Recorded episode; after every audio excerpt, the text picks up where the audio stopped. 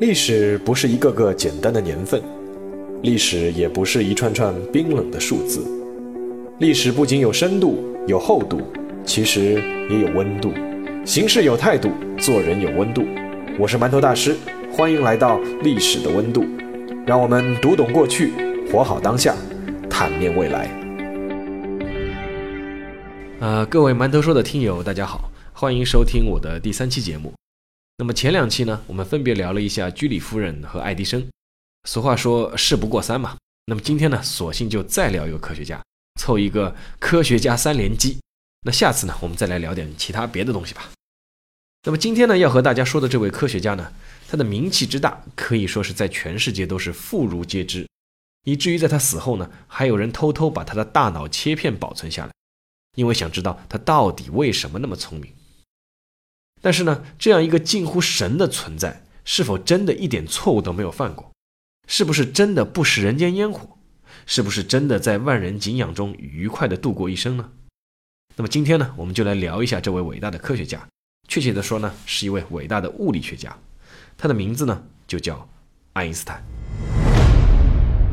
毫无疑问，爱因斯坦呢是人类历史上最伟大的物理学家之一。爱因斯坦在一九零五年提出了光子假设。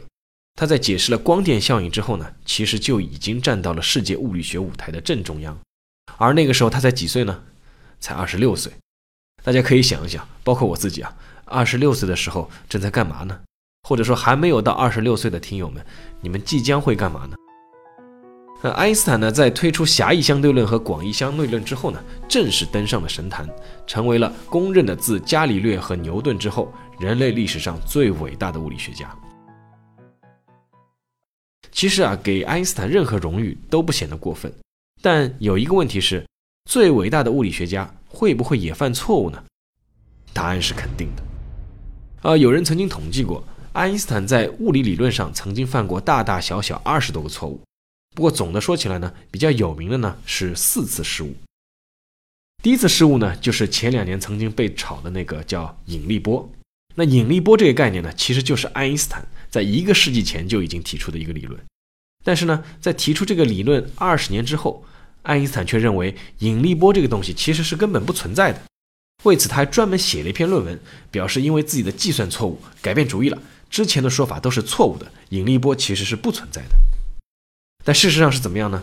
在二零一六年的二月，美国的科学家正式宣布，他们探测到了引力波的存在。而且我们都知道，二零一七年的诺贝尔物理学奖其实就是授予发现引力波的这三个科学家的。好，这是第一个错误。那么第二个错误呢，是关于引力透镜的。当然了，这应该算是爱因斯坦的一个小失误吧。那什么叫引力透镜呢？打个比方说吧，呃，我们戴的近视眼镜就是一种透镜，对不对？那光通过镜片呢，就会被改变角度，所以说呢，我们近视的人呢，就能够看清东西了。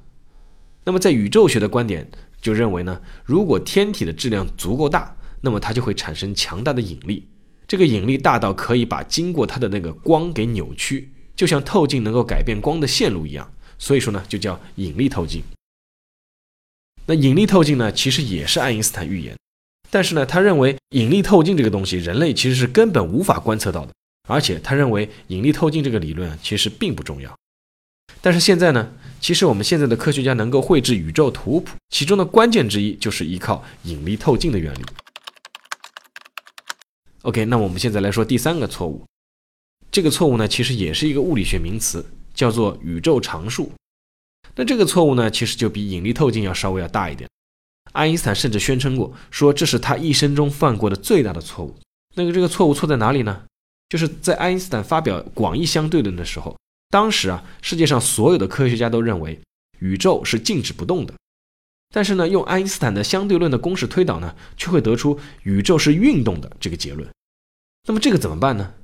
爱因斯坦于是就在自己那个相对论的公式里面呢，自己加了一个可以调节的变量，用来反向排斥宇宙的膨胀，保持静止。那这个变量呢，就叫做宇宙常数。但是呢，现在我们都知道，其实我们后面发现，宇宙确实不是静止的，而它确实就是在不断膨胀的。如果爱因斯坦当时相信自己的公式呢，就不会去加这个宇宙常数了。当然，又要倒过来说，现在宇宙加速的这个膨胀啊，又证明宇宙常数其实有极大的存在价值。不过当时的爱因斯坦肯定是不能可能预料到的。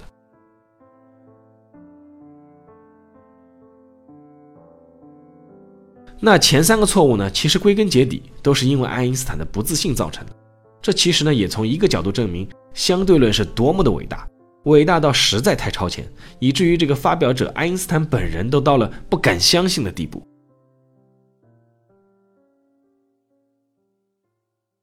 那么，接下来要说到这个第四个错误呢，就是抛开爱因斯坦的这个广义相对论了，要涉及到他和另外一个物理学的一个大神的著名的争论。这个这个大神呢叫波尔，他和爱因斯坦的争论呢就是关于量子力学的。那爱因斯坦呢是凭借光电效应理论获得1921年的诺贝尔奖的。其实这个理论呢就是为了量子力学奠定了基础。但是呢，爱因斯坦本人他其实终身反对量子力学的。当然，这也和他所接受的这个教育理论体系有关系了。为此呢，他和波尔进行了一场旷日持久的斗争。值得一提的是，就在爱因斯坦获得诺贝尔奖的第二年。也就是一九二二年，波尔是凭借原子化量子模型获得了诺贝尔学物理奖。然后呢，爱因斯坦呢就穷尽他的所有智慧，设计出一个又一个的实验和模型，试图驳倒波尔的量子理论。但是后来事实证明，他设计的每一个实验其实都是反而是证明量子力学的存在的。其实啊，年少成名的爱因斯坦在三十六岁创立广义相对论之后，基本上就没有什么具体的物理学研究成果问世了。当然了，说实话，如果有人能够拥有爱因斯坦在三十六岁之前成就中的凤毛麟角，就已经是非常不容易的一件事情。而且，爱因斯坦在三十六岁以后呢，还是有很多的观点和论证，对物理学的发展做出了很大的贡献。包括其实他和波尔关于量子力学的争论也是非常有价值的。那爱因斯坦在三十六岁之后，包括他的晚年的时间都在做什么呢？其实他把所有的时间都用在了一个构建所谓的一个叫统一场论的一个理论上面。但是一直都没有收获。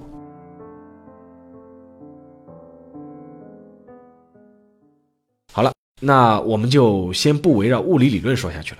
接下来呢，我们来看看爱因斯坦的生活。在二零一四年的五月二十八日，在美国纽约大学的斯科伯尔表演艺术中心上演了一部表现爱因斯坦感情生活的戏剧。这部戏剧的名字呢，叫做《亲爱的 Albert》。那爱因斯坦的名字叫 Albert 爱因斯坦嘛，对吧？那这部戏剧的导演呢，当时就说了一句话，说什么呢？说爱因斯坦终其一生都追求简单，但是他的私人生活却混乱的不能再混乱了。这个话说的就好像有些，对吧？很多人就会问，一个大科学家的私生活，他能混乱到哪里去呢？但是事实上呢，好像确实还蛮乱的。那不好意思啊，下面就要开始八卦一下了。那首先呢，先说说爱因斯坦的初恋情人。那爱因斯坦的初恋情人呢，是自己当时的同班同学，是一个塞尔维亚的女生，后来呢，也成为了一个女数学家。她的名字呢，叫做米列娃。那米列娃呢，其实当时非常的聪明，以至于她的那种那种聪明、那种智商，瞬间就征服了爱因斯坦。那两个人呢，就经常在一起，呃，不是谈情说爱，两个人经常在一起，就是讨论数学和物理的问题。那直到现在，还有不少人认为呢，爱因斯坦发表的相对论，其中有不少是米列娃的功劳。而且呢，在一九零一年，爱因斯坦在写给米列娃的信里面呢，曾经也有过这样一句话，是什么呢？就是如果要把相对论这个课题做成功，只有你能帮助我，我是多么的幸福和自豪啊！爱因斯坦在自己的博士论文中也曾经这样写到过，说我需要我的妻子，她能为我解开数学上的难题。那我个人觉得这个说法呢还是比较有可信度的。为什么呢？因为在很多的物理研究中呢，数学是一道绕不过去的关口。可能我们总是觉得，哎，物理学家的数学肯定也是不会差的，对不对？那确实是这样。但是呢，如果要涉及到专业的理论数学计算，那还是需要专门的数学家来做的。术业有专攻嘛。那即便是后来美国制造原子弹的曼哈顿工程，其实也需要很多数学天才来专门攻克其中数学计算的这一部分。那我们再回到爱因斯坦，那就到了一九零三年，爱因斯坦当时是不顾家庭的反对，与米列娃正式结婚。婚后呢，米列娃为了丈夫的事业，完全放弃了个人的发展，她包揽了所有的家务活，而且呢，为了挣钱补贴家用，她还办了一个大学生的家庭旅店。于是就到了一九零五年，当时二十六岁的爱因斯坦开始崭露头角，一连发表了五篇引起全世界轰动的论文。米列王当时就骄傲地告诉他的朋友说：“我们完成了一项重要的工作，它能让我的丈夫一举成名。”确实，爱因斯坦确实是成名了，但是呢，米列娃却没有等来他期待的幸福生活。从1909年开始，爱因斯坦的各种桃色绯闻其实就已经开始四处传播了。1911年，爱因斯坦动身前往布拉格，开始与他的表姐艾尔莎陷入热恋。一九一四年呢，爱因斯坦收到了一份邀请，那是德国的科学家协会发过来的，是邀请爱因斯坦呢去德国的柏林工作。当时呢，作为妻子的米列娃是劝他是不要去，但是爱因斯坦坚持要去，于是两人的婚姻呢就开始濒临绝境。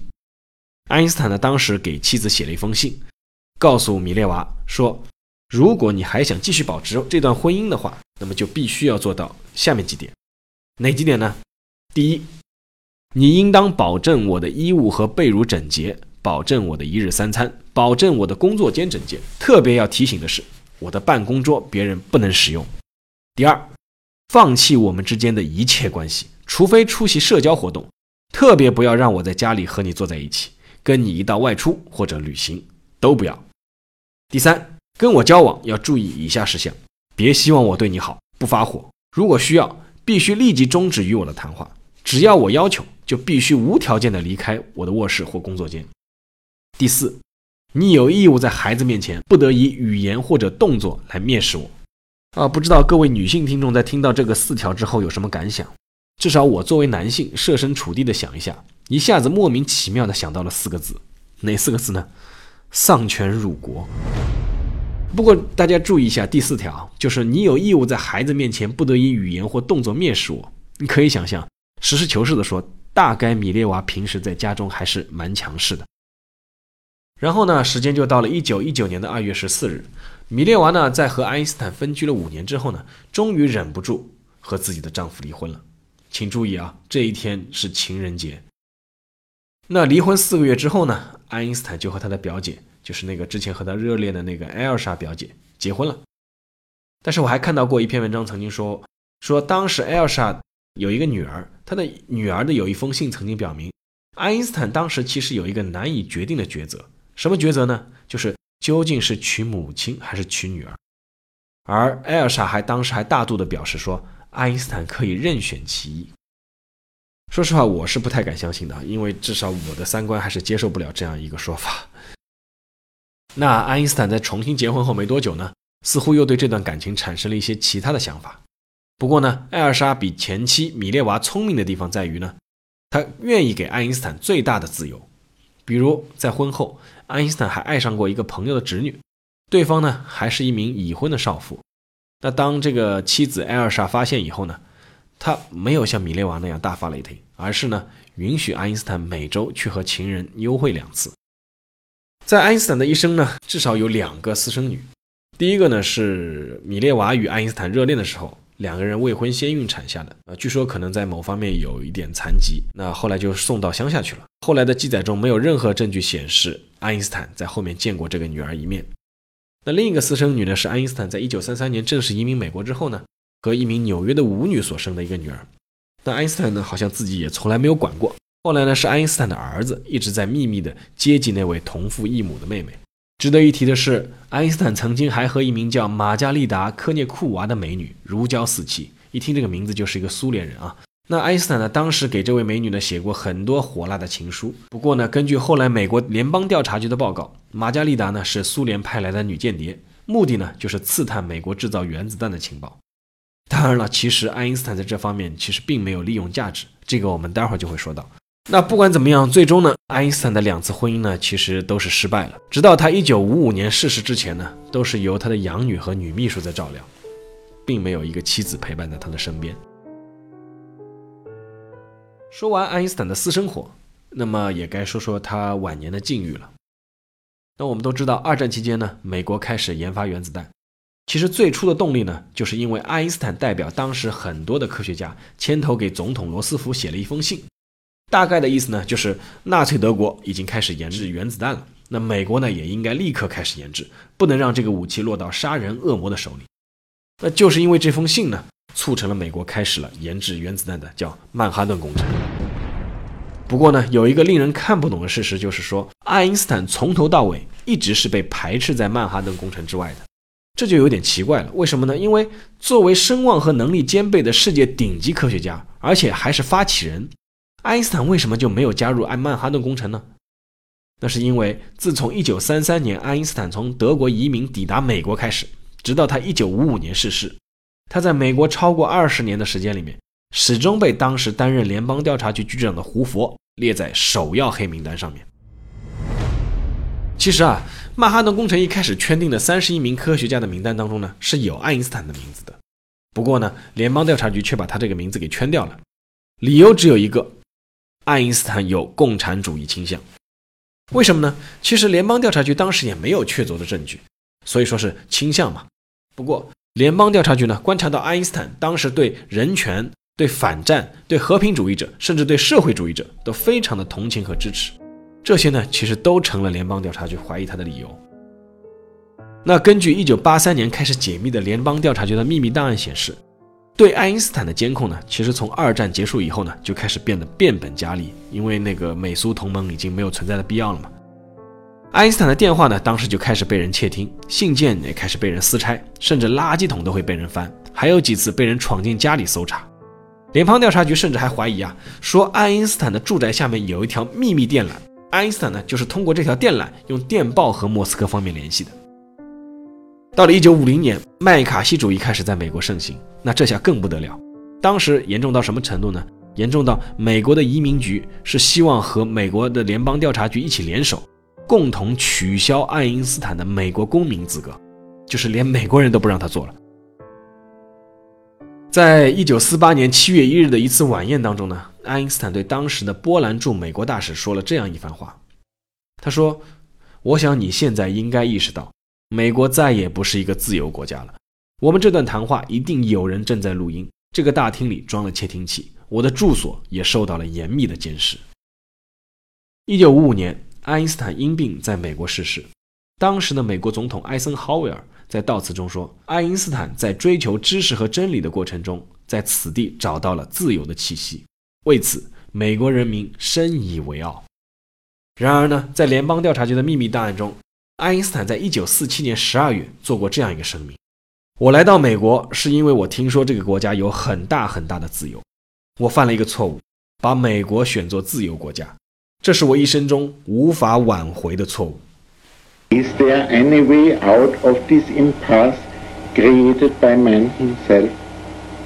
All of us, and particularly those who are responsible for the attitude. 好了。呃，又到了馒头说的时间，说说我自己的一些看法吧。那熟悉我的读者或听众都知道，我以前呢是一个体育记者。那在做体育记者的时候呢，我非常反感一种新闻报道的方式，就是只要你体育成绩好，那肯定其他样样都好。啊，我记得以前有一个新闻写丁俊晖，说他虽然是辍学，因为丁俊晖是从小辍学开始，他爸爸开始带着他去台球房是打打台球的。那说丁俊晖呢，虽然辍学，但是呢几何肯定学得很好。为什么呢？因为斯诺克这项运动啊，是讲究角度计算的一项运动。那丁俊晖的斯诺克确实打得很好，但是你说这个会和几何有关，我真的不知道这个结论是怎么得出来的。那我也记得以前有一个新闻写姚明，当时姚明呢是被上海的交通大学特招录取，结果呢期末考试高数，也就是高等数学没有考及格。那当时呢这篇新闻就表示十分的诧异，我也不知道为什么要诧异。姚明确实是一个非常聪明的运动员，但是他的高数不及格是最正常的事情啊，及格了才是不正常的，好吗？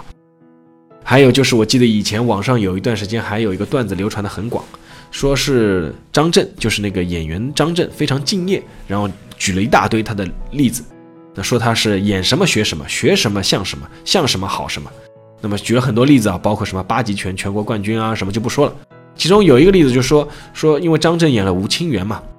就是那个下围棋的围棋高手，说那个张震为了演好吴清源，在短短的时间内，大概也就两三个月吧，说他在短短的时间内就学会了围棋，而且呢，水平已经能够压制职业三段。其实张震这个演员呢，我还是挺喜欢的，但是我敢说，就算吴清源这个老人家本人重生，那给他同样的时间学围棋，让他去压制一个业余三段，吴清源估计都以为你是疯了吧。我觉得这种宣传其实就是叫什么？就是叫，就是叫低级红。呃，所以说呢，不知道大家有没有发现啊？我们往往会陷入一种奇怪的期待，什么期待呢？就是一个人在某一方面登峰造极，所以说呢，我们就会幻想他在各个方面都无可挑剔。但是事实上呢，比如说我们再回到爱因斯坦，那爱因斯坦是不是一个伟大的物理学家？毫无疑问，当然是。那么。爱因斯坦是不是一个伟大的完人？毫无疑问，当然不是，而且也没有必要。那我曾经写过一篇关于抗战期间中国空军的故事，那有一位女性读者看了之后留言说非常感动，说她其实一直想嫁给像高志航这样的英雄。其实我个人也非常理解她的想法，但是呢，我想了想，还是留言回了她，就告诉了说，就说了一句话，说据说高志航经常打老婆。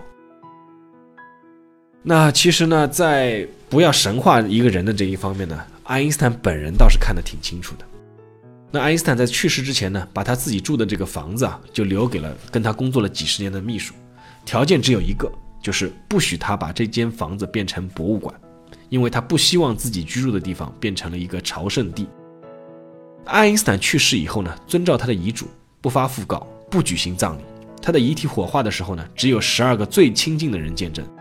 他的骨灰呢，被撒进一条不知名的河里，没有坟墓，也没有立碑。到现在为止，没有人知道爱因斯坦葬在哪里。